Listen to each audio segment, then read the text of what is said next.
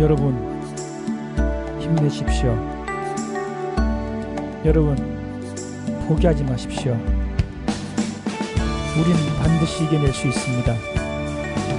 전 국민의 정봉주의 전국구가 있습니다.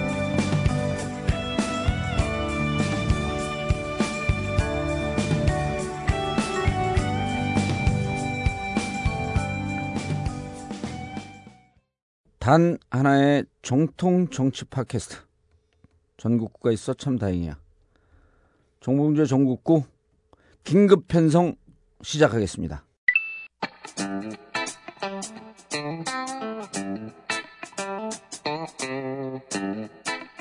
어, 사람들이 팟캐스트 저절로 만들어지는 줄 알아요. 이런 것 같아요. 후원이 정봉주가 하면 이게 안 될 리가 있겠냐. 네. 그리고 나는 굳이 안 해도 되겠지. 네. 이런 생각을 하는 것 같아요. 그 방심. 방심. 예.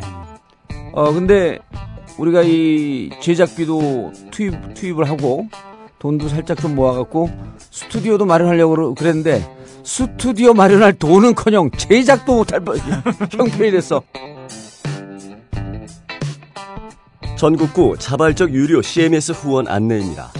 여러분의 자발적 후원을 기다리고 있습니다. PC를 사용하시는 분들은 팟빵 전국구 페이지에서 자발적 유료 배너를 클릭하세요. 스마트폰으로 청취하시는 분들은 하나은행 571-910-005-27704 하나은행 571-910-005-27704입니다. 감사합니다.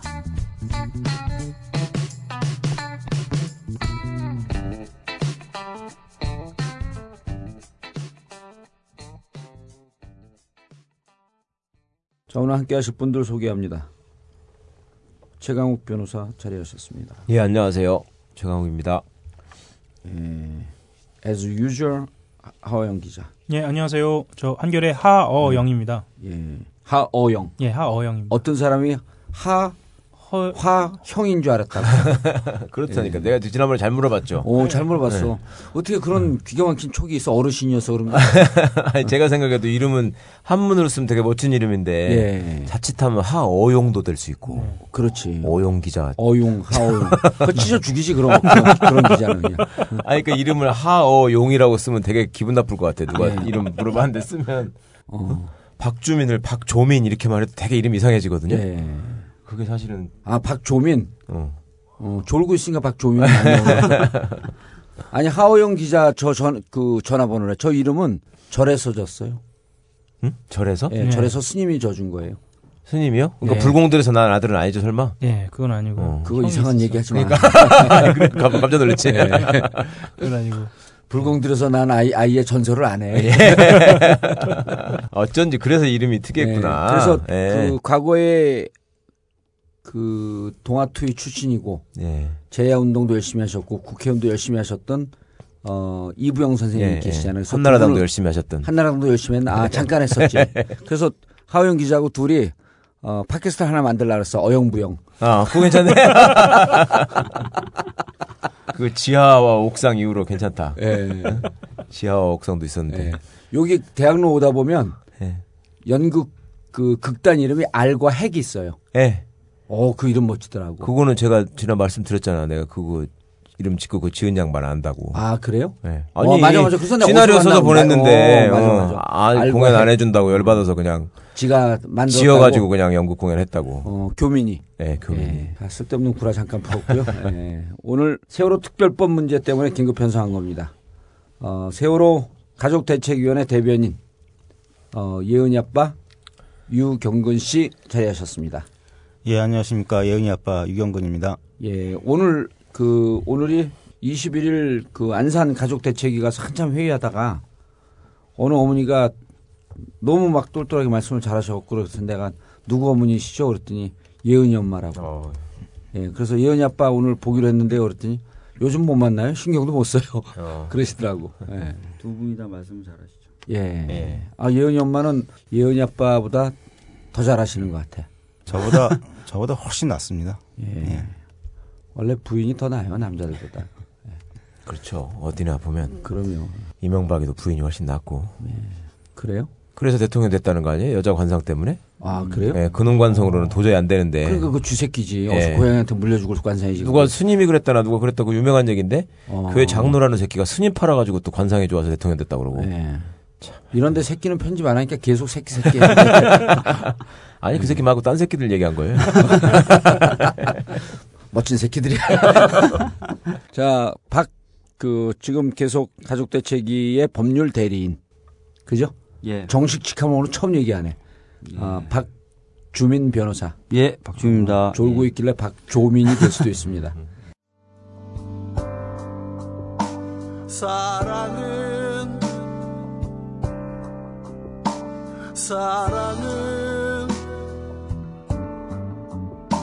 10월 25일 광화문에서 오후 7시 세월호 특별법 제정 어, 국민대회가 있을 예정입니다. 어, 세월호 특별법이 마치 끝났다고 어, 오해하고 계신 분들 그리고 내용조차도 다 합의가 됐다고 오해하시는 분들 오늘 세월호 특별법에 대해서 어, 말씀 나눌 건데요. 어, 미리 말씀드립니다. 25일 토요일 오후 7시 어, 하던 일 잠시 손을 놓으시고 모두 다 광화문으로 나와주시기 바랍니다. 세월호 특별법 제정 국민대회 어, 여러분들의 참여로 다시 가족들의 슬픔을 어, 거두어줄 수 있습니다.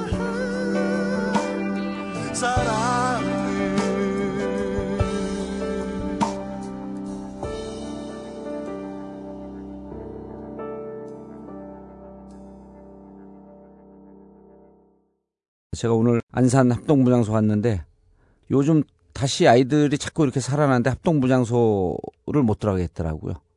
그래서 들어갔는데 뭐 계속 눈물이 나고 그런 그런데 어 최근에 계속 못 들어가다가 어머니들 중에 최근에 처음 들어간 엄마들도 계시다고 할 정도로 가보면 정말 또 어떻게 대한민국 사회에서 이런 일이 발생이 됐는가 어, 하는 그 어처구니 없는 현실에 어, 말을 잃게 됩니다.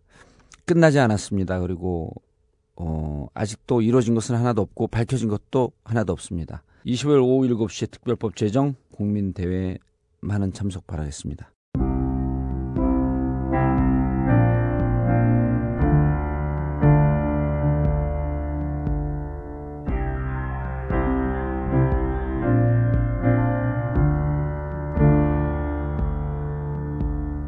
여야가 세월호 특별법과 정부조직법, 유병헌법의 이달 말 합의 처리를 목표로 논의에 속도를 내고 있습니다.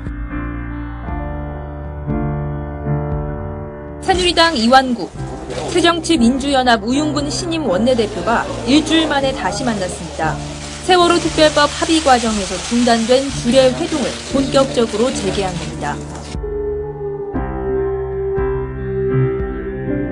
앞으로 잘 모시고 여야 간에 원만한 대화가 이루어질 수 있도록 여야 원내대표 주례회동을 통해서 우리 국민들이 좀 더 안심하고 살 수 있도록 두 원내대표는 먼저 국정감사 이후 전개될 정기국회 의사 일정을 최종 확정했습니다. 여야는 세월호 특별법 TF에 이어 정부조직법 TF를 본격 가동하는 등 합의 시한인 이달 말 처리를 목표로 협상에 속도를 낸다는 방침입니다.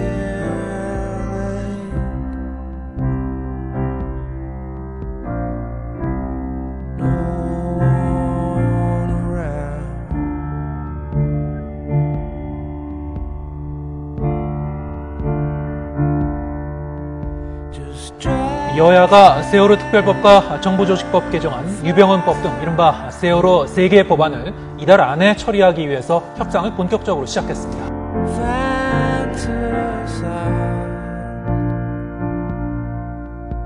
지난 주말 첫 발을 뗀 여야 세월호법 TF가 본격적인 협상에 나섰습니다. 여야가 약속한 협상 시한이 열흘도 남지 않았기 때문에 양측 모두 협상 속도를 높이자고 한 목소리를 냈습니다.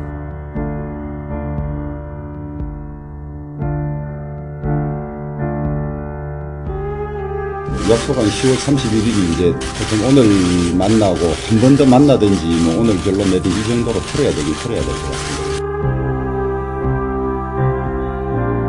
가능하면 10월 말에 국민들의 약속했던 시한을 지키려고 우리 협상단은 최선을 다하겠습니다.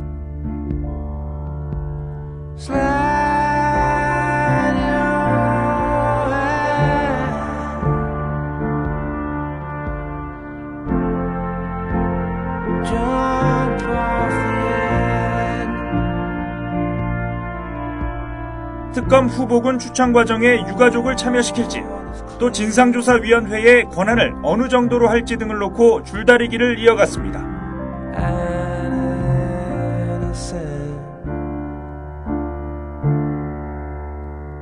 해경과 소방방재청 해체를 주요 내용으로 한 정부조직법 개정안에 대한 이견도 여전합니다. 비교적 논의가 진전된 유병헌법에 대해서도 재산권 침해 논란이 제기된 상황.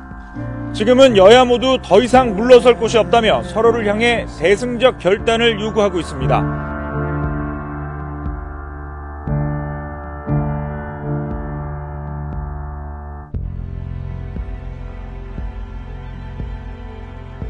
하지만 개별 협상이 진행돼 쟁점이 정리되면 막판에 가선 빅딜을 통한 일괄 타결이 시도될 것이라는 전망도 나오고 있습니다.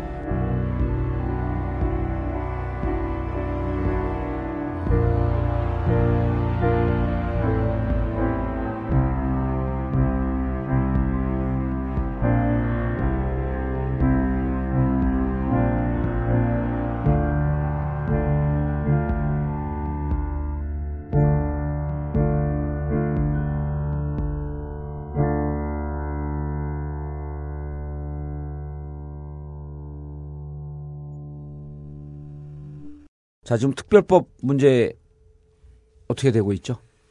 거꾸로 가고 있다고. 더 예. 악화되고 있다고. 아, 우선 제가 좀 말씀을 드리면요. 예. 금방 분양소 말씀을 해주셨는데 거기에 대해서 좀 잠깐 말씀을 드려야 될 것 같아요. 어, 안산에 있는 합동 분양소에 저희 가족들 부모들이 거의 매일 가고 있습니다만 실제로 분양소 안에 에, 영정이 있는 곳에 들어가기는 참 쉽지 않습니다. 또 어렵게 들어가더라도 나오기가 정말 어렵고요. 예. 그 이유는 차마 미안해서 들어가기 힘들었는데, 음. 근데 이 겨우 들어가면 거기에 있는 수많은 아이들이 모두 다 한결같이 손짓하면서 이야기를 합니다. 음. 그 이야기를 듣다 보면 도저히 또 발을 발길을 예. 돌려서 나올 수가 없는 상황이고요.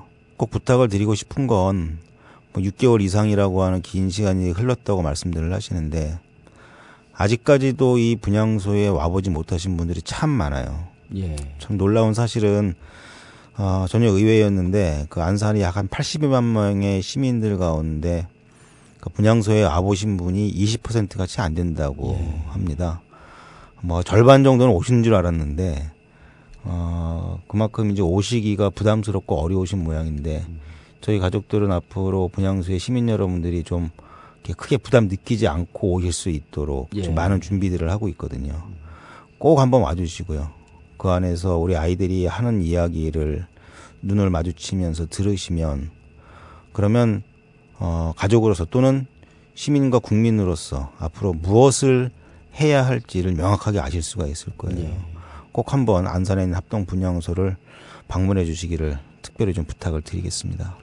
그 이제 분양소에 보면은 영정이 262개의 영정이 있죠. 학생들이 252명, 그다음에 이제 예. 교사 선생님들이 200 아, 10분에서 262명인데 그 분양소 왼쪽 정면을 바라보면 왼쪽에 큰 사진으로 해갖고 화면으로 이제 아이들 사진 이렇게 돌아가잖아요. 네. 어 근데 분양소에 영정이 있는 거보다도 그 사진 돌아가는 걸 보면 보면은 어 실물 크기보다 훨씬 큰 사, 사진이죠. 근데 네. 너무 아이들이 예뻐서.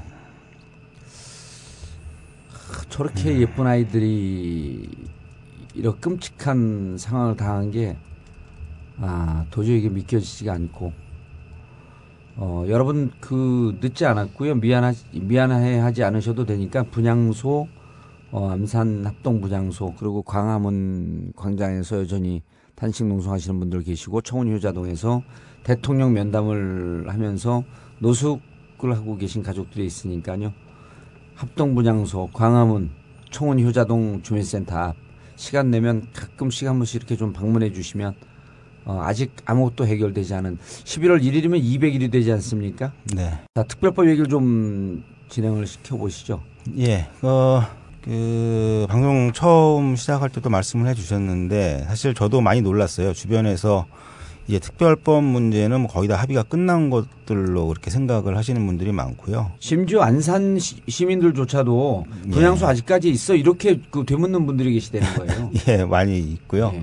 택시 기사분들 중에도 그렇게 얘기하시는 분들이 참 많고 지금 질문 음, 그런 분들이 이제 어, 저희들을 보면 육아적인 걸 알면 대부분에 물어보시는 게 되게 잘 끝났죠. 뭐 이제 음. 보상금만 받으면 되죠. 뭐, 뭐 이런 식으로 이제 얘기를 하시는 분들이 참 많은 것 같아요. 예. 그래서 그럴 때 아 우리가 참 얼마나 잘못해왔나 더 열심히 좀 해야 되겠다 이런 생각도 하게 되고요. 근데 오늘 이렇게 좀 긴급하게 편성을 해서 그 특별법 관련해서 말씀을 드리는 이유는 바로 그런 이유 때문이거든요. 많은 분들이 특별법은 이미 다 끝난 걸로들 생각을 예. 하시더라고요. 이제는 뭐 사인만 하고 국회만 통과하면 다 된 걸로 생각을 하시는데 아 전혀 그렇지가 않습니다. 그 지금 여야 간의 그 TF 팀이 협상 들어간 지가 이제 며칠 되지도 않았고요. 어 이제 한 번 만났어요. 그리고 이제 내일 22일이죠. 22일 날 두 번째 또 만난다고 그러는데 그 안에서도 온갖 그 복잡한 이야기들이 계속 겉돌고 있는 상황입니다. 그래서 아 이제 우리 국민 여러분들 시민들께서 이런 내용을 잘 모르시다 보니까 정말 모든 게 순조롭게 가는 것처럼 또 요즘 또 저희 가족들이 좀 나름 조용하게 지내다 보니까 아 뭐가 다 됐으니까 저러겠지. 또 이렇게 오해를 하시는 분들도 있고 그래서 명확히 그게 아니라는 점. 그리고 오늘 이 시간에는 아왜 특별법이 지금 이 시점이 제일 중요한지 이것들을 좀 말씀을 드리려고 어, 나오게 됐습니다. 일단 여야가 3차 합의를 했는데 그 3차 합의한, 합의한 내용은 어, 여전히 가족들은 동의하지 않고 동의할 수 없는 내용들로만 그득한 거 아닙니까? 거기서 가장 문제가 되고 있는 부분이 뭔지 다시 한번 좀 지적을 해보시고. 예. 일단 3차 합의의 주된 내용은 제일 큰 것은 기존 2차 합의안의 내용을 그대로 인정하고 유지한다는 게 첫 번째 항목이고요.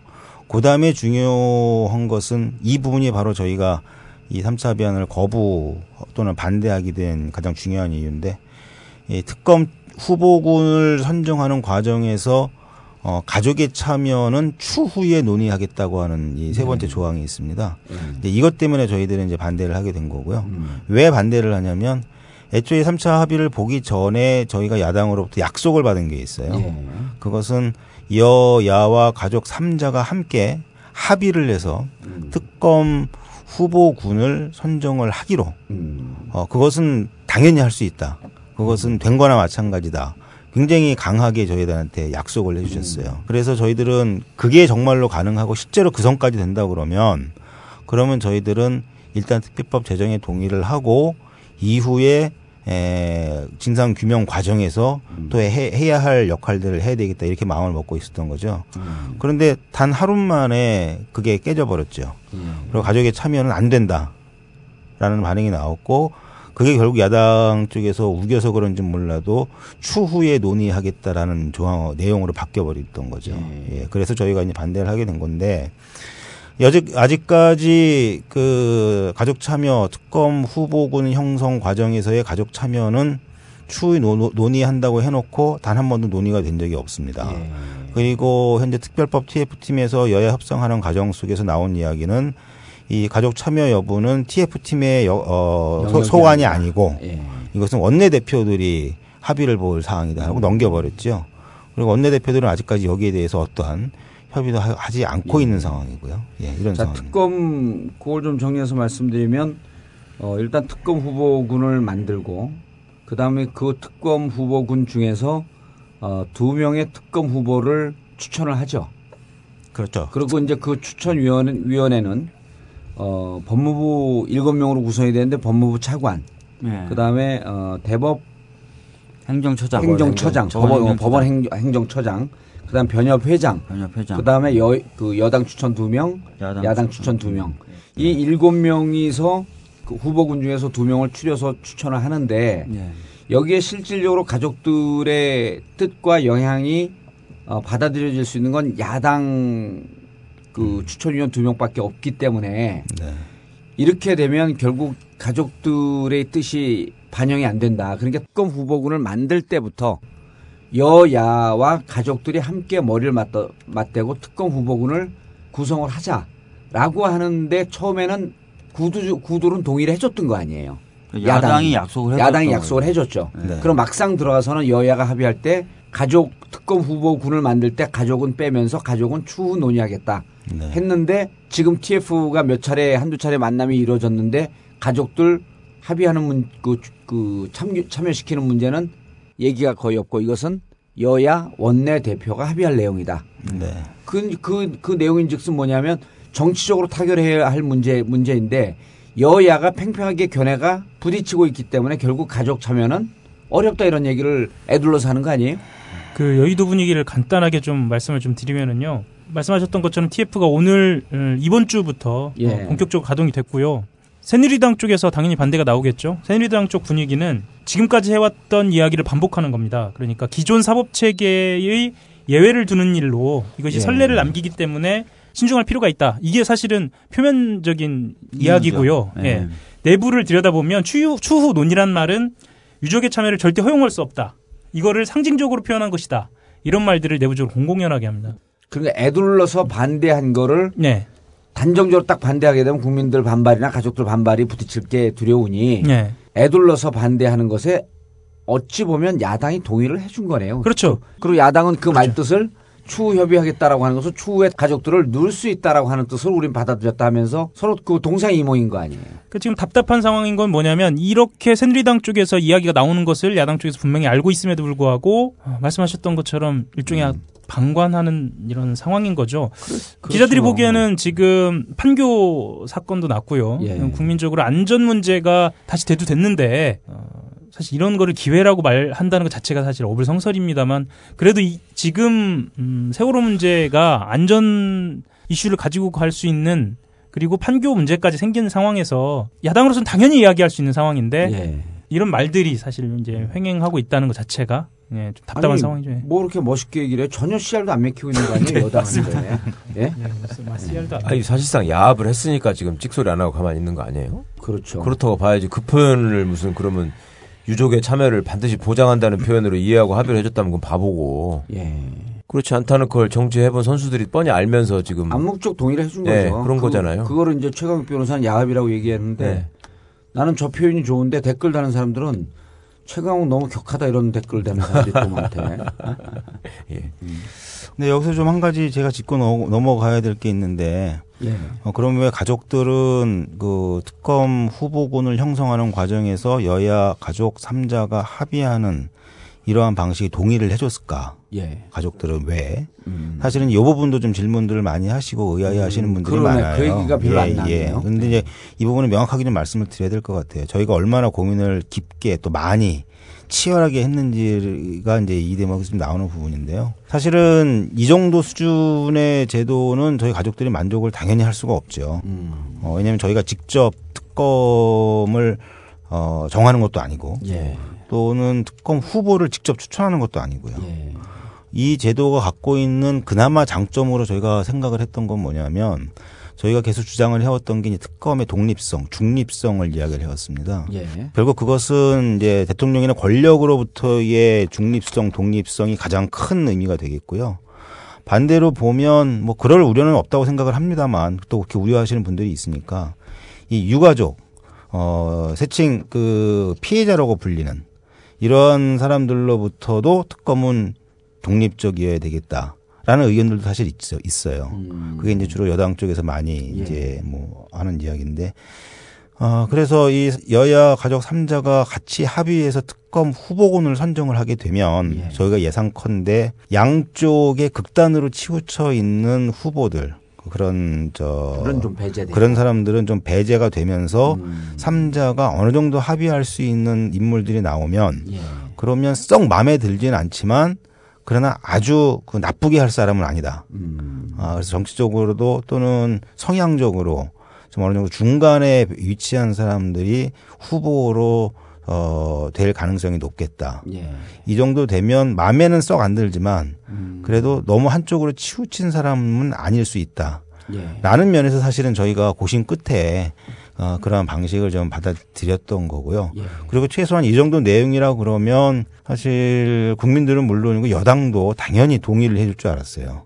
왜냐하면 거기서는 우리가 원하는 사람을 집어넣겠다는 게 아니라 대부분의 사람들이 동의할 수 있는 사람들을 후보로 만들자는 취지가 강하기 때문에 그래서 당연히 이제 동의를 하고 순조롭게 진행이 될 줄 알았는데 이제 그런 의미보다는 다- 그냥 단순히 그 전전 단계의 참여까지도 유가족이 참여하는 건 안 된다. 이렇게 딱 나오는 모습을 보면서 도대체 뭘 어디까지 우리 가족들이 양보를 해야만 받아들일 건지. 그런데 이제 지금 예은이 아빠 그 유 대표님이 말씀하신 거는 그 여의도 정치나 여야의 그 역학 관계를 무척 깊게 잘 이해하신 거고 보통 사람들이 잘 모르거든요. 그럼 모르는다라고 하는 것을 또 여야 정치인들은 너무나 잘 알아요.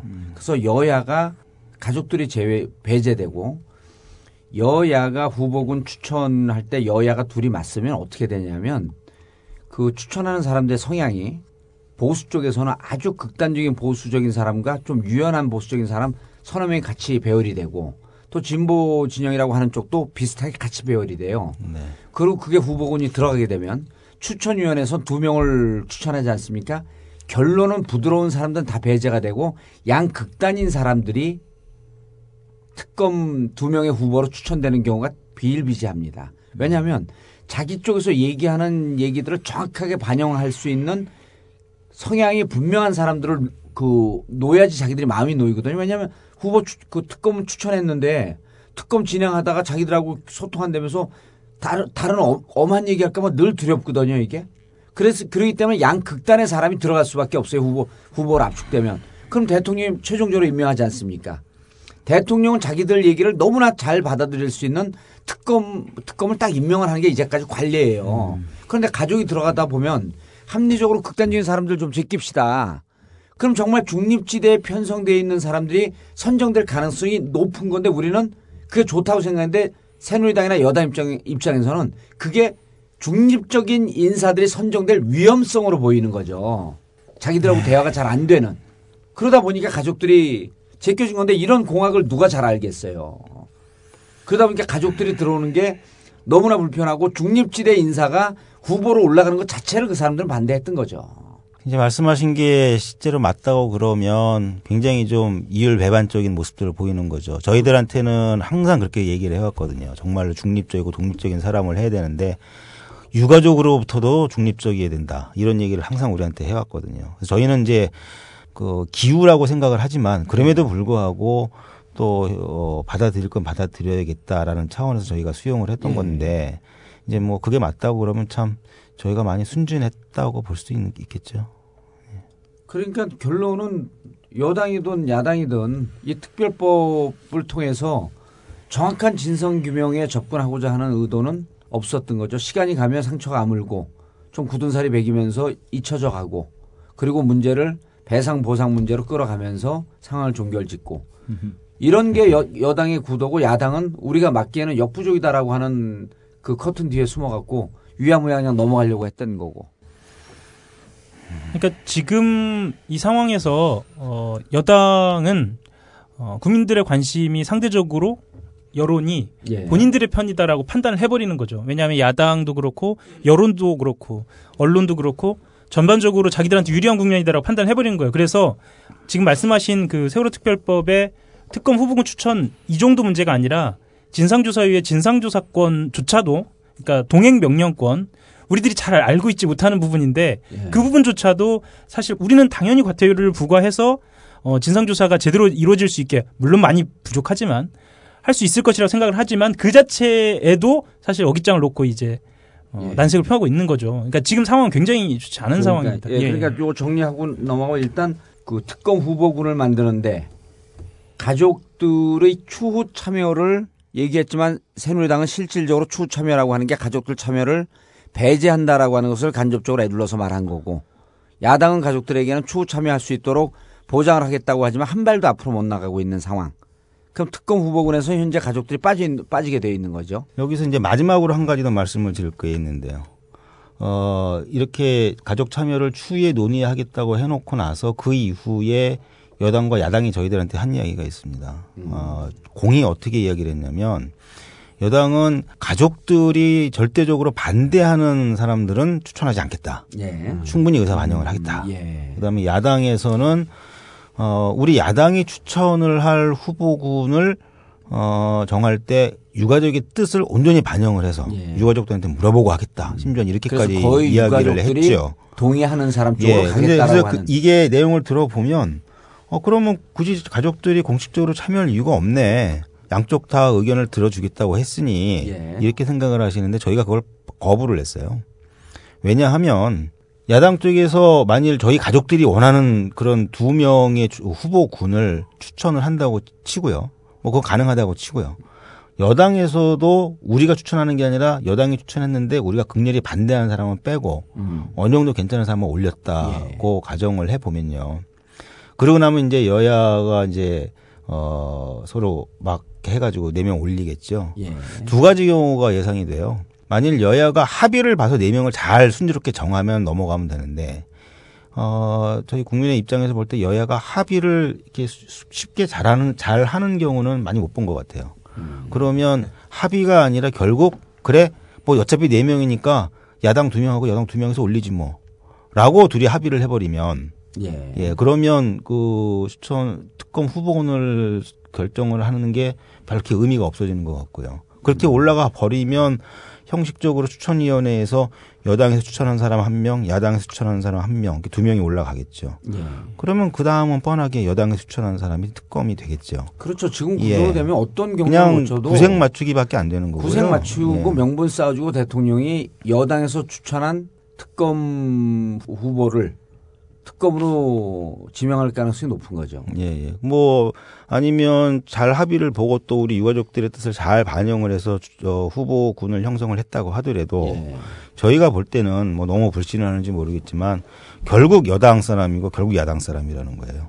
음. 결국 그 후보들은 그러면 자신을 추천을 최종적으로 추천을 해준 쪽에 영향을 받을 수밖에 없는 어, 이런 뭐 전례들이 워낙 많았으니까 이제 그런 부분 때문에 저희가 좀 그런 부분도 좀 많이 꺼려하고 있는 거고요. 그래서 결국 이게 아무 문제 없이 잘 진행이 되려고 그러면 어떤 사람이냐는 두 번째로 치더라도 과정에 있어서 우리 가족들이 참여를 해서 같이 합의를 보고 결정을 하면 그 다음에 누가 거기에 대해서 불만을 제기할 수가 있겠어요. 그러니까 이게 수사권 그러니까 진상조사위원회 어, 상임위원 중에 한 명에게 수사권 기소권 즉 특검의 부, 그 부여하자라고 하는 게 것이 애당초 원안이었었잖아요 가족들이. 네, 그렇습니다. 그런데 지금 특검 후보군을 추천하는데 여야와 가족이 들어가겠다라고 하는 게 몇 발을 밀- 물러서서 양보를 한 거 아니에요.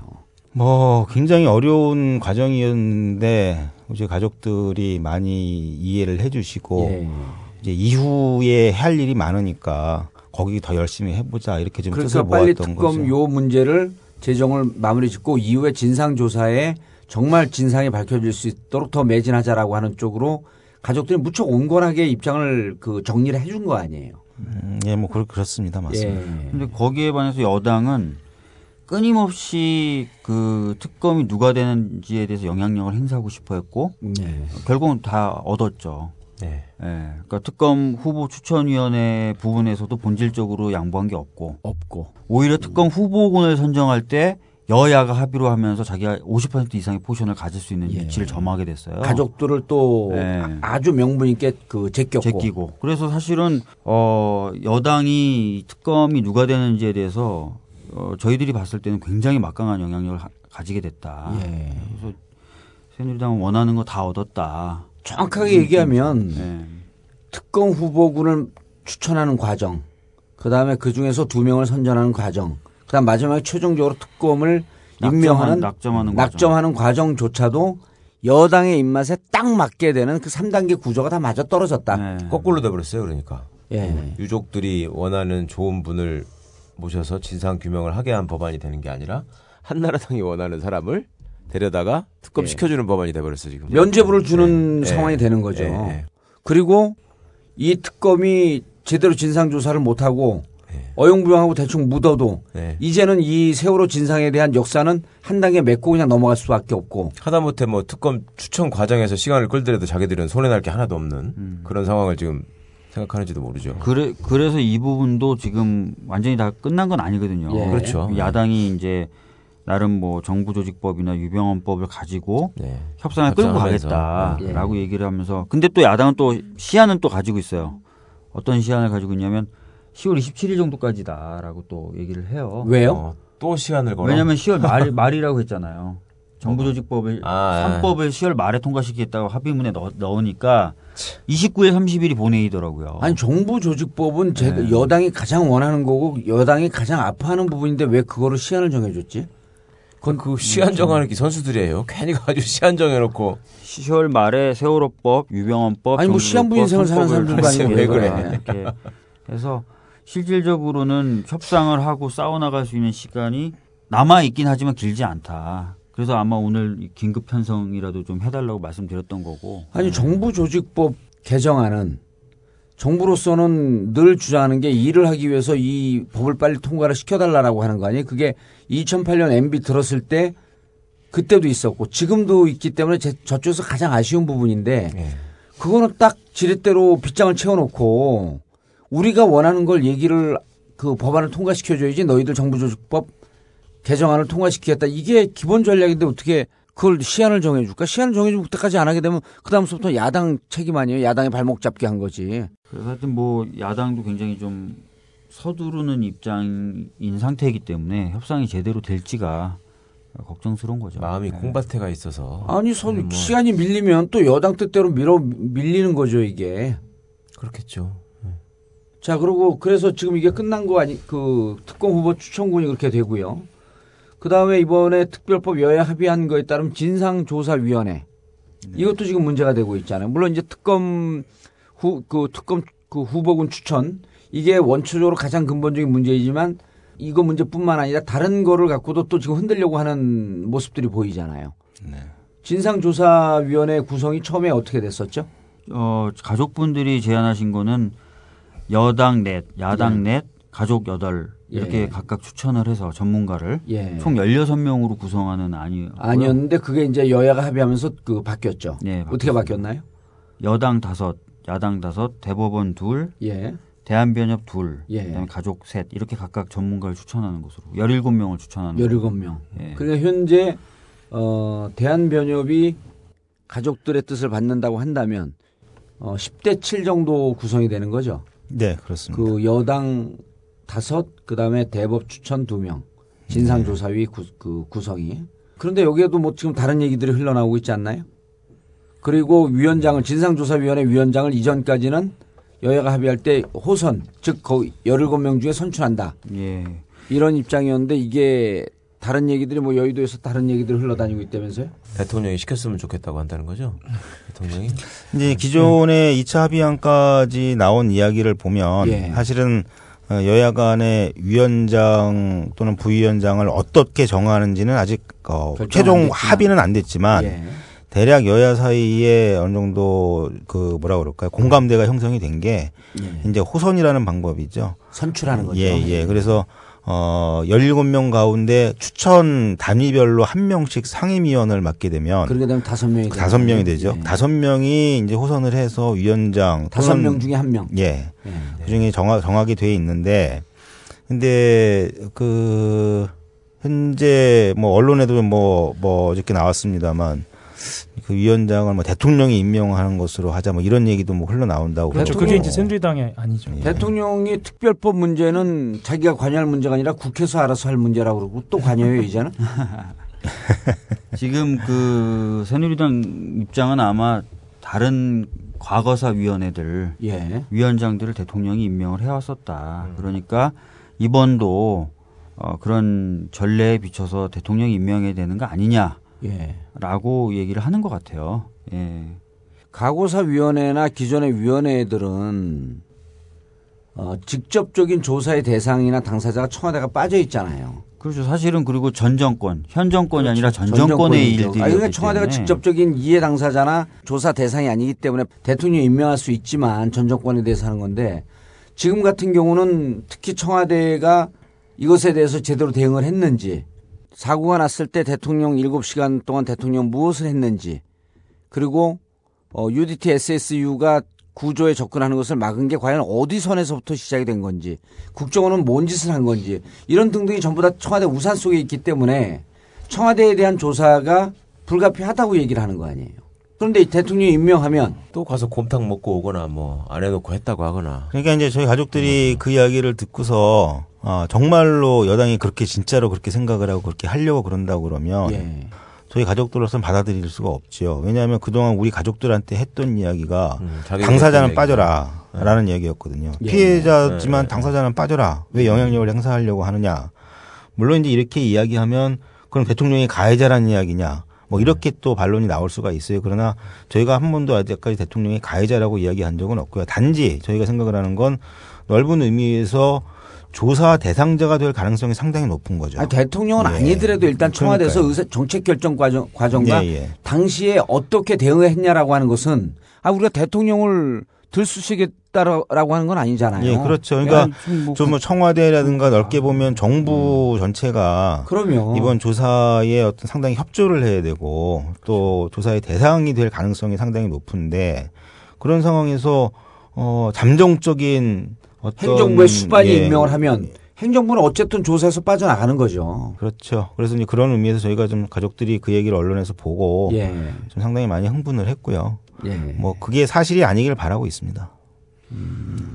그러니까 뭐 조사 대상이냐 아니냐 이거 가지고 논쟁할 필요가 없는 게요. 국정감사나 국정조사 때 특히 국정조사 때 청와대의 대응에 대해서 다 조사했잖아요. 예. 그건 조사 대상이 된다는 걸 이미 여야가 다 인정한다는 거거든요. 그렇죠. 기관 보고 대상에도 다 들어가 있었고 그러니까 이번에 당연히 특별법이 돼서 어떤 어 진상조사가 시작되면 당연히 조사 대상이 되는 거죠. 예. 근데 문제는 조사 대상이 될 수도 있는 그분이 이제 조사를 할 수 있는 주체를 임명하겠다라고 나선다면은 그 조사의 신뢰성은 없는 거잖아요. 사실. 음. 조사 제대로 하지 말라는 얘기나 똑같은 거 아니에요? 진상조사위원회를 뭐라고 뭐 하려고 만들어요 그러면은? 그러니까 뭐가 되게 캥기는 게 있나 봐요. 지금 뭐 국가와 정부의 기능에 대해서 의문을 제기하고 뭐가 어떻게 해- 됐는지를 알아보고 예. 다음에 이런 일이 생기면 이런 참사가 없게 하자라는 게 취지인데 이 사람은 계속 나한테 뭐가 오지 않을까. 그것만 계속 염두에 두지 않으면 이런 생각 할 수가 없죠. 예. 대통령의 화법과 철학은 이런 거 아니에요? 내가 아니랬는데 왜 자꾸 날 조사하려고 그러냐. 아니 그거는 지만이가 아니라고 그래야지 안 하는 건데. 예. 이거는 자기가 아니라고. 최강욱 변호사가 지만이 얘기 많이 한다고 지만이 쪽에서 싫어할 것 같아. 예. 아저 지만이 좋아해요. 왜 언제 그 아니 부인도 변호사고 아, 얼마 부인도 얼마 변호사고? 훌륭한 사람이에요. 그, 아 그러니까 이쪽 이쪽에다 수입 맡길 일은 없네. 아, 아들만 나면 지만 씨 큰일했다고 프랭카드 걸리는 사람인데. 아, 그래요? 예. 어. 그건 뭔 얘기야? 모르세요 그거? 예. 옛날에 아들 낳았을 때, 예. 그 동네에 거기 붙었잖아요. 프랭카드 수십 개 붙었잖아. 그 중에 대표적인 게 지만 씨 큰일 했다. 아들 난 게? 어, 경축 박지만 등남. 그거 인터넷에 많이 나왔었지. 어, 뭐 그런 수- 그런 수- 쓸데기 없는 기, 기사를 다 보고 살아. 아이 그거는 쇼킹한 일이었어요. 해외 토픽인데 왜 몰라 그걸. 이런 거 아닌가요? 근데 진상조사위원회 그렇게 언론에 흘리고 하는 게 나는 계속 가족들을 흔들어 놓을 것 같은 그런 느낌이 드는데 마- 설사 어, 지금 호선 그러니까 선출한다고 할지라도 여기 이제 또 중요한 변수가 현재로 하게 되면 10대 7이지만 대한변협 회장 선거가 1월 초에 있잖아요. 1월 12일이 있습니다. 1월 12일 있으면 현재야 가족들과 이 세월호 진상조사에 적극적으로 벼- 대한변협이 어, 유례 없이 적극적으로 나서지만 1월 12일 날 만약에 정부 여당과 뜻을 맞추는 사람이 대한변협 회장이 된다면 그리고 이 진상조사위원회 위원장을 뽑지 않고 그때까지 시간을 끌어버린다면 구성원의 성향이 바뀌어 버리는 거 아니에요. 그렇죠. 10대 7이 가족들의 뜻을 받, 받는 분들이 10이었다가 변협이 뒤집어지는 순간에 8대 9가 되는 거 아닙니까? 예. 그것까지 노리고 있는 거 아닌가요? 다 계산했겠죠. 그 지금 이미 후보자가 3명으로 사실상 확정이 됐기 때문에 예. 대한변협 회장이 아 그래요? 예. 세 명이 다 성향이 똑같나요? 거의 비슷하죠. 그 밥에 그 나물에? 예, 예. 별로 기대할 예. 바가 없어 보입니다. 제가 보기에는. 그러니까 이런 이런 거에 지- 이게 보니까 그 특검 후보군 추천도 그렇고 어 이 문제를 갖고 가족들의 혼을 다 빼놓고 그다음 진상조사위원회는 앞으로 1년 6개월 2년 동안 진상조사 활동을 해야 되는데 완전히 꼼놀이패를 쥐고 있네요 여당 입장에서는 예. 이걸 대통령이 임명한다고 하면서 실질적으로 임명하냐 마냐 갖고 그걸 갖고 전선을 하나 만들고 그럼 가족들은 무조건 안 된다 그럴 거 아니에요. 그럼 어떻게 되냐면 시간을 끌거든. 네. 그럼 시간을 끌 수밖에 없으면 1월 12일을 넘겨. 음. 1월 10일 넘긴 다음에 아 대통령 임명하는 게 적절치 않다. 당신들 뜻대로 선출을 해라. 그럼 자기들이 임명하지 않아도 자기들이 원하는 회장이 되는 거예요. 호선에도 이제 대한변협 쪽이 바뀌면 그렇죠. 선출해도 음, 대한변협이 바뀌는 게 아니죠. 지금 세 명 후보군이 그 변협 회장이 수- 후보군이 압축이 됐기 때문에 다 똑같은 성향이라면서요. 제가 보기에는 그렇게 보여요. 예. 아니 우리가 봐도 그렇게 보여요. 누군지 모르시면서 뭐 안 들어도. 아니 최강욱 변호사 눈빛을 보니까 다 그런 것 같아. 기시감 아니에요, 그것도 기시감. 기시감. 아이씨, 우리가 지금 세월호 얘기하면서 웃을 때가 아닌데. 그러면은 끌어도 되고 대통령이 임명해도 되고 특별 검사 후보 후보군 추천 예. 이거 갖고 흔들어도 되고 특별법은 결국은 안고 빠진 찐빵으로 아무것도 저쪽에서 손해 볼 카드가 없네. 그러니까 지금 당장 새누리당이 원하는 대로 돼도 새누리당은 좋고 예. 시간을 끌어도 좋고 시간을 끌어도 좋고 안 돼도 좋고 안 돼도 좋고 지금 새누리당 입장에서는 그 정도도 다 고민하고 있지 않을까. 그러니까 예. 현재 새누리당 안 돼도 좋- 돼도 좋고 안 돼도 좋고 끌어도 좋고. 뭐냐고 이게. 그러면 아휴. 지금 저기 뭐 야당 사람들은 무슨 오늘 보니까 뭐 저 조직 강화 특위 뭐에다가 무슨 자기 저 지역위원장 뭐 원선했다고 뭐 올린 사람들 많던데 예. 걸로 지금 다 마음이 가 있는 거 아니에요? 이거는 지금 다 끝난 일이라고 자기들끼리 하면서 예전 경험에 비춰보시면 어때 분위기가 그렇게 될 수밖에 없잖아요 지금. 그러니까 이런 거죠. 야당이 어, 지금 세월호 특별법 문제를 어떻게 할 것인가라고 하는 것은 진정한 정치죠. 글쎄요. 예. 이게 여기서 정치력이, 깔면서 예. 정치를 하는 거고 예. 국민들과 함께하는 그다음에 이 세월호 희생자들과 함께하는 정치를 하는 건데 예. 이거는 약간 거시적 관점이죠. 미래를 보고 가는 거거든요. 예. 그리고 대한민국을 보고 가는 거고. 음. 근데 지역위원장 선정하는 건 미시적 관점이에요. 그렇죠. 그건 자기 이해관계. 네, 네. 그 자기 이해관계에 지금 몰입돼 있는 거예요. 여태까지 보여온 모습이 그거였잖아요. 예. 예. 미시적인 거에만 몰입을 하니까. 예. 오죽하면 맹자가 그런 얘기까지 했겠어요. 그 소인은 자기 개인의 이익에 목숨을 걸고 군자는 대의에 목숨을 건다. 지금은 소위에 목숨을 거니까 저 그 작은 자기 이해니까 저 새정치민주연합은 소인배들의 소인배들의 패거리예요, 그냥. 그래서 지도부는 좀 달라야 되는 거 아니에요? 지도부는 적어도. 지도부 지도 소인이죠. 근데 뭐 좀 딴 얘기입니다만 지금 이제 국정감사가 이제 막바지에 들어가고 있는데요. 예. 사실은 처음에 좀 기대를 많이 했었어요. 왜냐하면 야당에서는 이번 국정감사는 세월호 국감이다. 네. 라고 해서 이제 굉장히 그 호기 있게 시작을 하셨는데 그리고 국정감사 하게 해달라 그랬죠 가족분들한테. 그렇죠. 예. 그래서 국정감사를 여기 통해서 중요합니다. 저쪽을 흔들겠다. 중요합니다. 그래서 이제 지켜봤는데 뭐 보면 거의 뭐 없더라고요. 거의. 기, 사도 나온 거 못 봤어요, 별로 진짜. 세월호 예. 관련해서. 그런데 또 저희 가족 입장에서는 사실은 어찌됐건 간에 물론 이제 여당과도 같이 좋게 이야기를 나눠야 되지만 결국 저희 이야기를 더 진실하게 듣고 반영을 해줄 분들은 많은 분들이 생각하는 것처럼 야당 쪽에 더 가까운데 아, 개인적으로 만나서 이야기를 나눌 때는 참 좋은 분들이 많은데요. 예. 근데 정작 이렇게 중요한 순간마다 이렇게 성이 안 차니까 네. 참 가족들 입장에 그렇다고 해서 야당을 막 또 욕하고 공격하는 것도 그러게 말입니다. 부담스럽고요. 그래서 그냥 속 속만 끓이고 있죠 지금. 예. 그러니까 지금 선거가 없는 상황이잖아요. 야당으로서는. 예. 저는 이제 정 의원님한테 한번 묻고 싶은 묻고 예. 싶은 게 하나 있는데 이런 상황에서 야당 스스로의 그러니까 모멘텀, 그러니까 동기부여가 이 세월호가 계기가 될 수는 없는 건가요? 왜냐하면 조광특위가 열리니까 그 앞에서 흔히 우리가 얘기한 초선 비례들 있잖아요. 예. 가장 강하게 모든 사안에 대해서 어필할 것 같아 싸워야 돼. 싸워야 할것 해왔어야 하고 앞으로 예. 돼야 하는 그런 사람들조차도 사실 좀 무기력하거든요. 아니 그러니까 당연히 난 골 때리는 게 저 자충수라는 게 진짜 이런 걸 위해서 그런 말이 만들어졌을 정도로 예. 일정을 조강특위 지금 진행되는 일정을 왜 지금 잡냐고요. 국정감사 있는 와중에 그렇죠. 왜 지금 잡냐고 이거를. 왜 그럴까?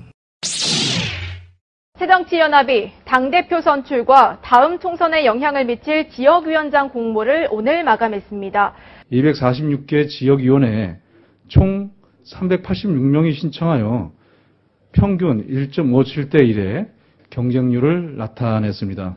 새정치연합 조광특위는 이르면 다음 달 중순까지 지역위원장 임명을 모두 마칠 예정입니다. 이거는요. 그냥 국정감사 와중에 전당대회 하는 거나 똑같아요.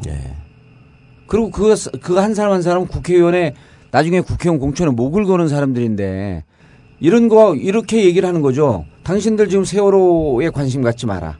야당의 관심사는 세월호 아니다. 야당의 관심 관심사는 국정감사 아니다. 야당의 관심사는 오로지 떡을 어떻게 나눠 먹고 누구 계보가 더 많은 지역위원장이 되는 것이 우리의 관심사다라고 스스로 선언한 거예요. 아니 그러니 그걸 그대로 놔둬서 이슈를 왜 자기들이 죽여버리냐고 이슈를 글쎄. 이슈를 선점해서 끌어가고 국민들에게 여기에 대해서 관심을 가지, 가지십시오 하면서 환기를 시켜도 부족할 판에 아니 그 본인들이 지금 소위 수에 밀리고 뭐에 밀려서 지금 슬픈 협상을 할 수밖에 없었다라고 얘기했던 사람들 아니에요. 그러면 지금이라도 이런 디테일한 문제에 있어서 여당이 장난치려고 하는 걸 자꾸 알리고 예. 여기서라도 지금 이렇게 힘을 합쳐서 도와주셔야 됩니다라는 호소를 해도 모자랄 판에 예. 이거 뭐 거의 진짜 존재감이 뭐 어제 오늘 없었던 건 아니지만은 아 참 너무하네. 국회가 황금 분할이 돼 있어서 이 황금 분할이 누구를 위한 황금 분할이냐면 여당을 위한 황금 분할이에요. 예. 4.6으로 딱 세팅이 돼 있잖아요. 야당에게 너무 많은 국회의원이 있어요. 120, 그 300, 130명 가까이 되는 의원은 너무 많아요.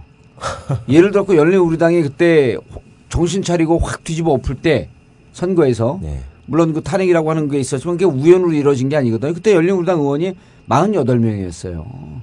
음, 탄핵 국면에서는 예, 탄핵 바로 예, 직전에. 예, 예. 그러니까 야당이 정말 모든 걸 다 뺏겼다라고 하는 절실한 심정으로 가기에는 네. 아직도 많은 시간이 필요하다는 거예요. 음, 아직도 배가 부르구만. 그러면 제가 맨날 그러잖아요. 다음 25일 되면 세비 나오는데 뭐가 아쉽냐고. 그리고 자기 지지하는 사람들 지역위원장 한두 명 더 박으면 그로 세상 행복한 건데.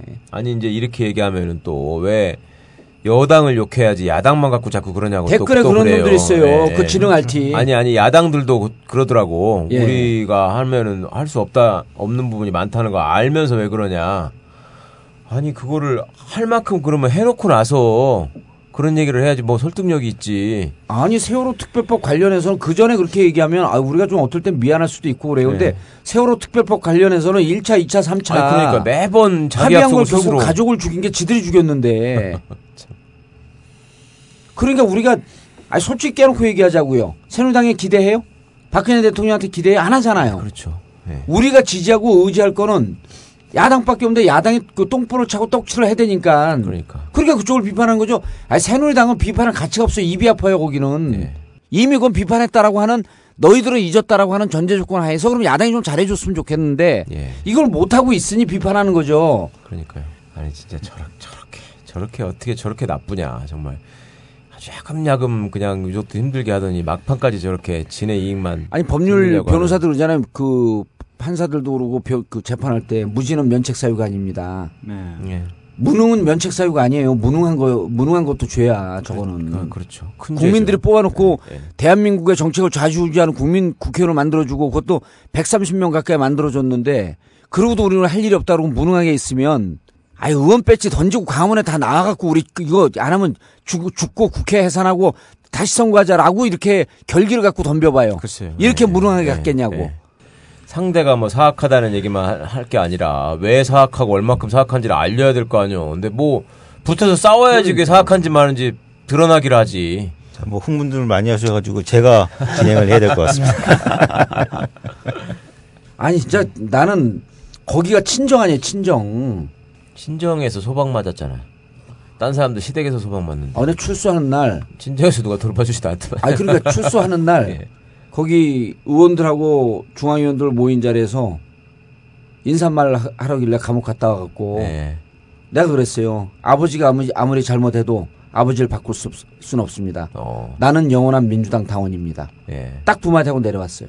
예. 한게 지금 후회스러. 많이 후회하셔야 되겠네. 아니 근데 민주당 당원이라 그랬지 열리 그 열린우리당이 아니라 새정치 민주연합 당원은 아니야. 그거야 피선거권이 없으니까 그런 특별법에 대해서 조금 더 지적할 거 있나요? 예, 지금 이 진상조사위원회는 그 이름에 들어와 있는 것처럼 그 조사를 하는 위원회죠. 예, 예. 예, 그래서 어 2차 합의 여야가 2차 합의를 할 때까지 예, 잠정적으로 서로 정리를 한 내용들을 보면 어, 많이 알려진 대로 상당히 강력한 조사권이 주어진 게 맞습니다. 예. 역- 역대 어떤 진상조사 과정에서 좀 유례를 찾을 수 없을 정도로 음, 아주 그렇죠. 강한 조사권을 가지고 있죠. 그래서 저희 가족들은 어, 수사권과 기소권을 당연히 이게 백그라운드로 놓고 조사권을 활용을 해야 된다는 그런 취지에서도 이 수사- 수사권과 기소권을 위원회 내에 갖고 있기를 희망을 했지만 예. 현실적으로 그게 많이 어려웠고 어 그런 상황에서 이제 많이 양보를 한 건 한 게 또 현실적으로 맞기도 한데 근데 그러면서 동시에 위안을 삼았던 건 뭐냐면 그래 뭐 이 정도 강력한 조사권이라도 확보를 했으니 이걸 활용을 해서 충분히 조사를 하고 또 특검 상- 상설 특검을 잘 활용을 해서 수사와 기소를 할 수 있도록 가족들이 더 열심히 싸우자라는 예. 결의를 했던 거였거든요.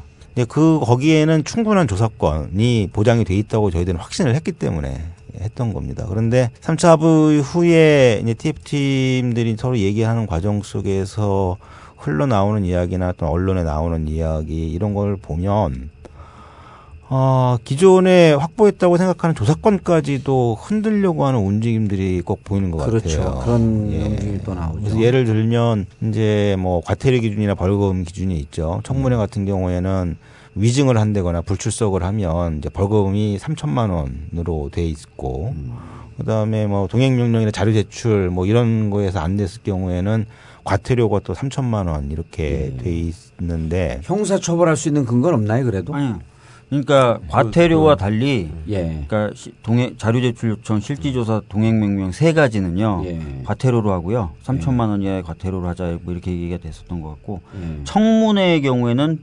증인으로 지정되는데 합리적인 이유 없이 불출석하거나, 불출석하거나. 출석해서 선서를 하고 나서 허위 증언을 하면 예. 3년 이하의 징역 또는 3천만 원 이하의 벌금 형사처벌입니다. 그게. 이번에 새로 들어간 그- 그- 이번에 이- 그좀 강화한 때까지, 내용 아니에요? 2차 때까지 그렇게 얘기가 됐죠. 예. 그렇게 예. 하자고. 차에도 그렇게 들어가졌나요? 아니요, 그러니까 2차 이렇게 얘기가 됐는데 예.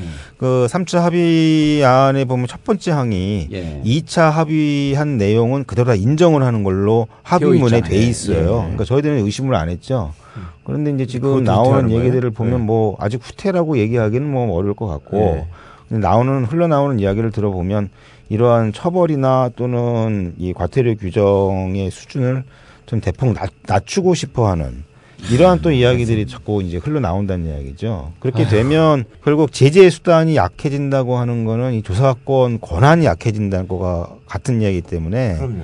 저희들이 사실은 참 많이 지금 긴장을 하고 있고 이제 다시 이런 것까지 갖고 또 싸워야 되는 건가? 저희가 처음에 조사위원회에 진상조사위원회 수사권 기소권을 줘야 된다라고 하는 게 국정조사나 국정감사의 폐해를 보면 동행명령을 거부하고 해외로 출국을 한다든지 나와서 위증을 한다든지 그래도 아주 가벼운 과태료밖에 되지 않기 때문에 특히 청문회는 대단히 중요한 거니까 청문회에서 동행명령을 거부하거나 위증을 했을 경우에 형사처벌의 건도 놓아야지 이게 적, 적절하다. 그러, 그러면서 수사권 기소권에 대한 이- 얘기를 명문화시키진 않지만 약간 양보를 했던 거 아니에요.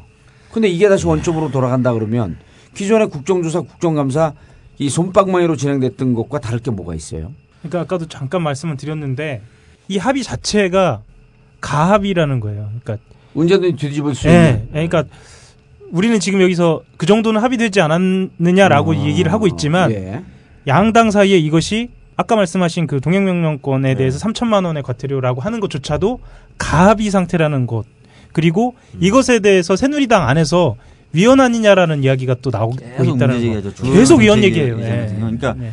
가합이 가합이 맞고요. 그다음에 그 여야 정책위 의장이 합의한 그렇죠. 거죠. 예. 근데 이제 적어도 이제 정, 정식 합의가 되려면 원내대표들이 사인을 하고 의총을 거쳐야 된다. 예. 그래서 이거는 가합이다라고 하면서 계속 흔드는 건데 사실은 그렇게 하는 게 전 맞는지 모르겠어요. 왜냐하면 새누리당 쪽에서도 가족분들 만날 때 이렇게 얘기했었거든요. 아니 그 조사권 강력한 조사권 다 갖고 있지 않냐라고 예, 하면서 예. 수사권 기소권 그 부분을 좀 양보를 해달라고 계속 얘기했었던 사람들이거든요. 제 생각엔 이것이야말로 전형적인 유체 이탈 화법이 아닌가 싶어요. 예. 네, 그러니까 지가 해놓고 그렇죠. 자기가 합의해놓고 예. 가합이다. 음. 그리고 위헌의 소지가 있다. 사기꾼들이 쓰는 수법이지 무슨 그 유체 위- 이탈이야. 위원회 그런 것처럼 해놓고 위원회 소지가 있다라고 얘기하는 게 뭐냐면 원래 그런 거 할 때 미리 경고하고 얘기해. 예. 원래 동행명령할 때 동행명령을 거부하면 형사처벌 조항이 있었었어요. 근데 예. 그게 그게 위헌이 나온 건 맞아요. 그래서 과태료로 바꾼 겁니다. 예. 과태료로 바꾸 바꾸면서 그래도 과태료가 너무 약하면 효과가 없으니까 3천만 원으로 잡은 건데 예, 주호영 정책의장이나 이런 사람들이 옛날부터 했던 얘기가 3천만 원 너무 높아서 예. 너무 높아서 이게 형벌에 가까워지니까 이것도 또 위헌이다라고 얘기를 했어요. 그렇죠. 예. 그래서 최근에 제가 좀 찾아보니까 그리고 또 주호영 의장은 저희 가족분들 앞에서도 뭐라고 했냐면 천만 원 이상 되는 천만 원보다 더 높은 과태료는 자기가 찾아본 적이 없다는 거예요. 본 적이 없다 그랬었어요. 그거 변호사 아니에요? 네, 변호사 출신이죠. 찾아보니까 5천만 원짜리도 많아. 있어요. 네. 5천만 원짜리도 네, 있고. 많아요. 그래서 네. 만약에 그 입법내가 문제라면 5천만 원으로 차라리 하자 이렇게 네. 하는 게 맞지 않을까 싶고요. 5천만 원 있으니까. 어. 그 사람은 그 법전을 제대로 안 봤나? 왜 천만 원 이상이 없다 그러지? 눈에 편한 거 아마 그래서 저희가 이제 그분들 만나러 들어갈 때 이게 우리 법률 대리인 예. 변호사님들이 같이 들어가는 거를 그래서 꺼려하는 게 아닐까. 그렇죠. 왜냐하면 천만 원 이상 없습니다라고 막 거짓말 해야 되는데. 왜냐하면 예. 저희 저희만 들어가면 뭐라고 해도 사실 저희는 모르니까 예. 아 그런가 보다라고 생각을 할 수밖에 없는데 근데 또 변호사들이 같이 들어가면 또 그런 부분을 지적을 하니까 그래서 좀 꺼리는 게 아닌가 뭐 이런 그러니까 생각도 우리처럼 듭니다. 만주 변호사들은 천만 원 이상 없습니다 그러면 자신할 수 있어요? 책임지시겠어요? 천만 원 이상 되면 그러면 천만 원 이상 있으면 이건 형사처벌까지 확장시킵니다. 그러면 그때는 어좀 있었나? 그러고 이제 갈 텐데. 그것도 그렇고 또 대통령이 위원회 위원장을 임명해야 된다 그러는데요. 선거관리위원회는요 호선합니다. 그렇죠. 왜냐하면 독립성이 중요하기 때문에. 독립성이 중요한 건 다 호선이에요. 네. 그 그렇기. 때문에 이게 뭐, 뭐 입법례를 자꾸 따지시는데 호선하는 입법례 있다. 예. 어, 그다음에 독립성이 강요, 강조될 수밖에 없는 위원회들은 대부분 다 호선을 한다. 독립성이 요구되는 네. 위원회는 다 호선한다. 과태료 3천만 원 훨씬 더 센 과태료 많다. 네. 그러니까 이런 것들 그다음에 청문회 관련된 형사처벌도 문제 제기한다고 지금 유, 유 대변인이 말씀하셨는데 국회 증언 감정에 관한 법률 다 벌금하고 음. 형사처벌이에요. 예, 그렇기 때문에 지금 새누리당은 지난번에 사법체계 흔든다는 것 같이 근거 없는 예. 근거 없는 어떤 법률 상, 상식을 들이대면서 하는 그런 마타도를 또 하는 게 아닌가. 느낌이 예. 저는 또 이제 그 미리 준비되지 않은 느낌인데 느낌이라고 하는 건 순간적으로 떠오르는 거죠 원래. 네. 준비돼 있는 느낌도 있나? 아니 순간적으로 항상 촉이라고 하시잖아요. 촉. 예, 이게 아, 우리는 이걸 하고 요 정도 합의됐으면 믿고 그 다음에 다음 걸 어떻게 할까라고 했는데 보니까 지금 BH 청와대나 여당 쪽에서는 이것을 법률적으로 분석하면서 흔들 수 있는 구석을 찾아내는 팀이 있는 것 같아. 그렇겠죠. 딱 공작팀이. 또 있는 거지. 예, 공작팀이 있는 것 같아요. 왜냐하면 이렇게 순- 여러 가지 건으로 하게 되면 의원들이 돌아가면서 뭐 이렇게 그 회의하다 우- 우연히 나온 얘기가 아니라 하자 있을 법한 그러니까 논쟁이 될 만한 것은 다 끄집어내자라고 하는 준비가 되고 네. 있지 않았나 하는 느낌이 드네. 지저분하게 계속 발목을 잡자. 예. 네, 네. 그러면은. 이거 대응하다 보면 저쪽 들리고 저쪽 대응하다 보면 이게 뭐 성동격소 뭐 이런 전략까지도 다 나오는 거거든. 네. 그러면서 흔들고 아까 얘기했잖아. 흔들면서 빨리 통과되지 않아도 좋고 지금 상태로 통과돼도 좋고 그 그런 짓을 하면서 밥 벌어먹고 살고 자식 새끼 얼굴 보는 놈들은 누군지 모르겠어요. 나는 직업이 그거야. 예. 골방에 숨어가지고 지저분한 장, 장난 만들어서 흔드는 거. 그게 직업이야. 그러니까요. 예. 참 훌륭하다 진짜. 그리고 어떤 문제가 좀 생기냐면요.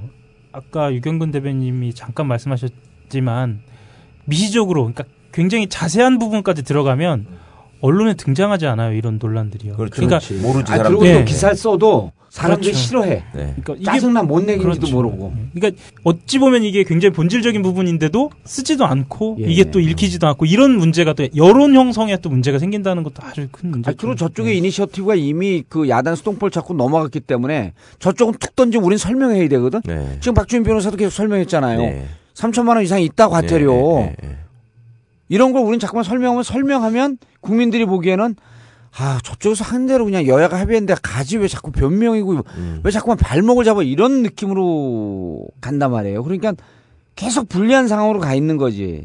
사실 이건 여당도 한 말인데, 그러니까 신뢰의 문제, 그러니까 본인들을 믿어달라고 하는 문제, 이런 대전제를 계속 얘기하면서도 가장 중요한 그 믿음 신뢰의 문제를 가족들에게조차 이거를 점점 더 이게 합의할 수 없게 만들어가는 거죠. 이 굉장히 지금 상황이 그래서 점점 더 힘들어지고 있는 그런 것 같아요. 그러니까 잠깐 여론의 주목이 소홀해진 틈을 타서 이제 예. 계속 장난질을 하는 거죠. 예. 계속 뒤로 한 걸음 한 걸음씩 빠져나가는.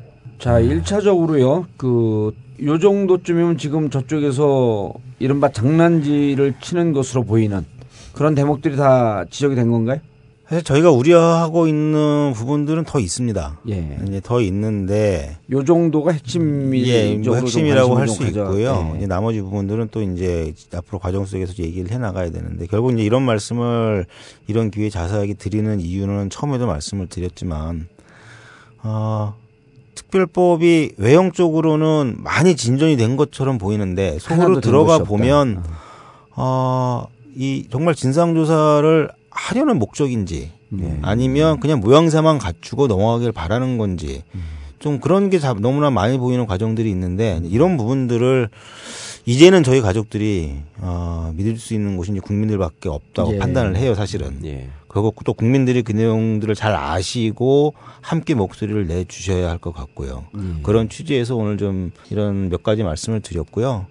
어, 좀 이번 주에 진행되는 과정을 봐가면서 예. 아까 처음에 말씀하셨던 10월 25일 토요일 날 저녁 7시에 광화문에서 하는 이 세월호 특별법 제정 국민 대회 때 아마 더 자세한 말씀을 드릴 기회도 있을 것 같아요. 예. 이거 외에도 사실은 좀 논란이 되거나 또는 저희 가족들이 굉장히 우려하고 있는 부, 지점들이 있기 때문에 뭐잘 진행이 되면 괜찮습니다만 잘 안 될 경우에는 그런 부분도 좀 말씀을 같이 드려야 되지 않을까.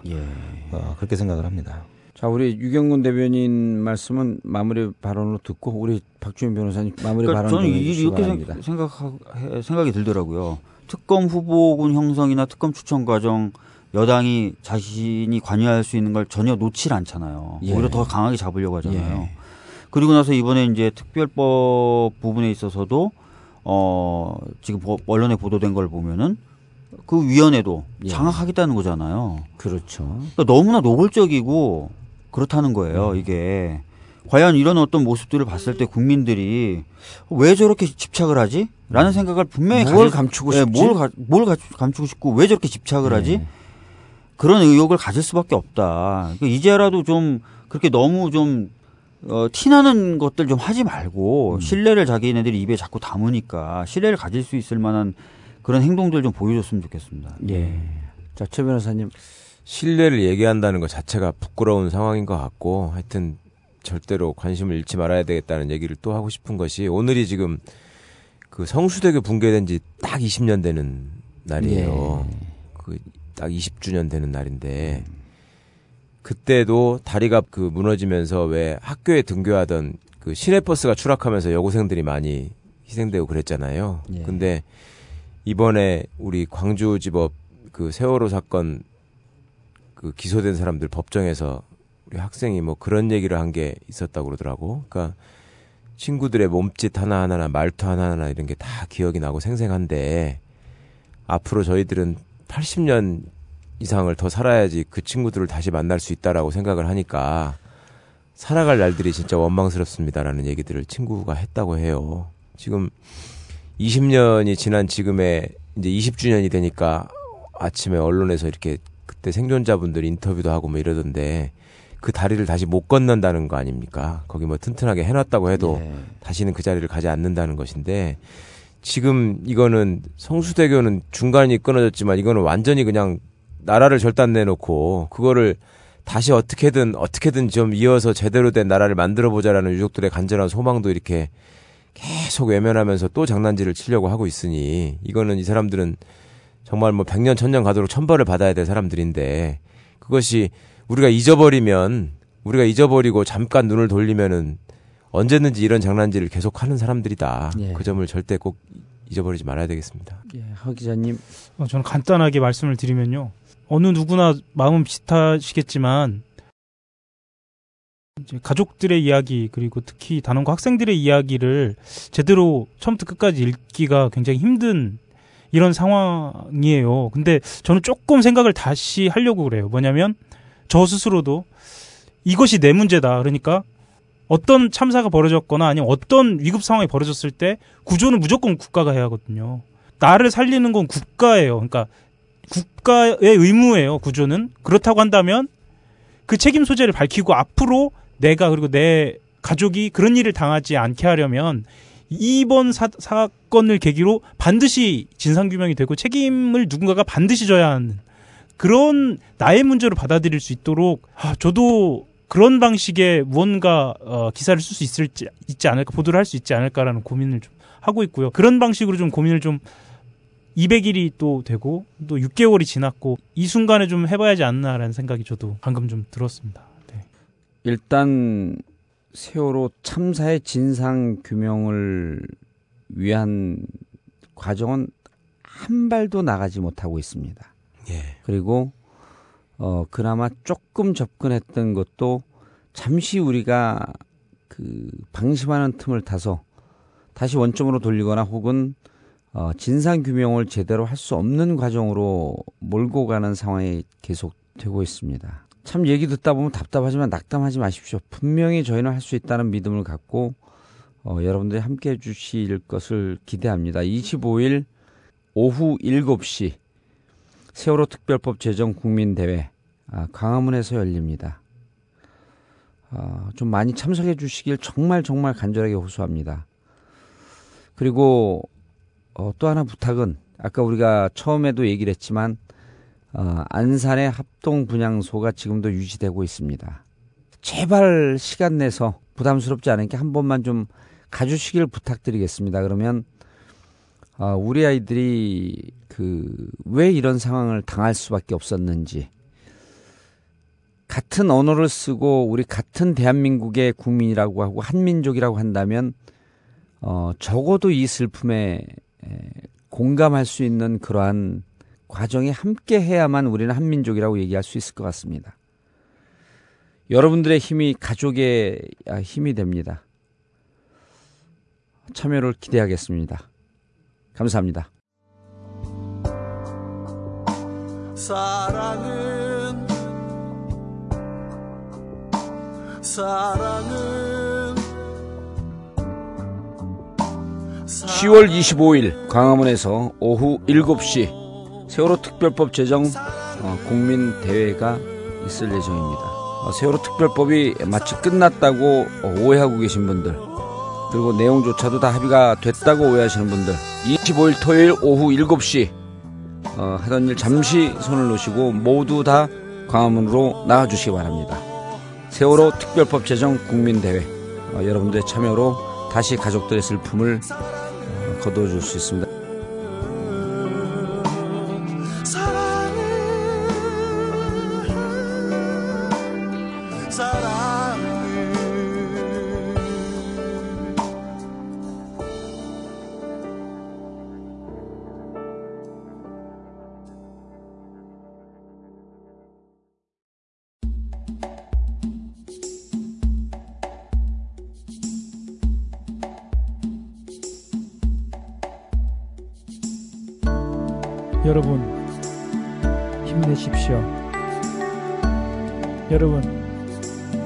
마십시오.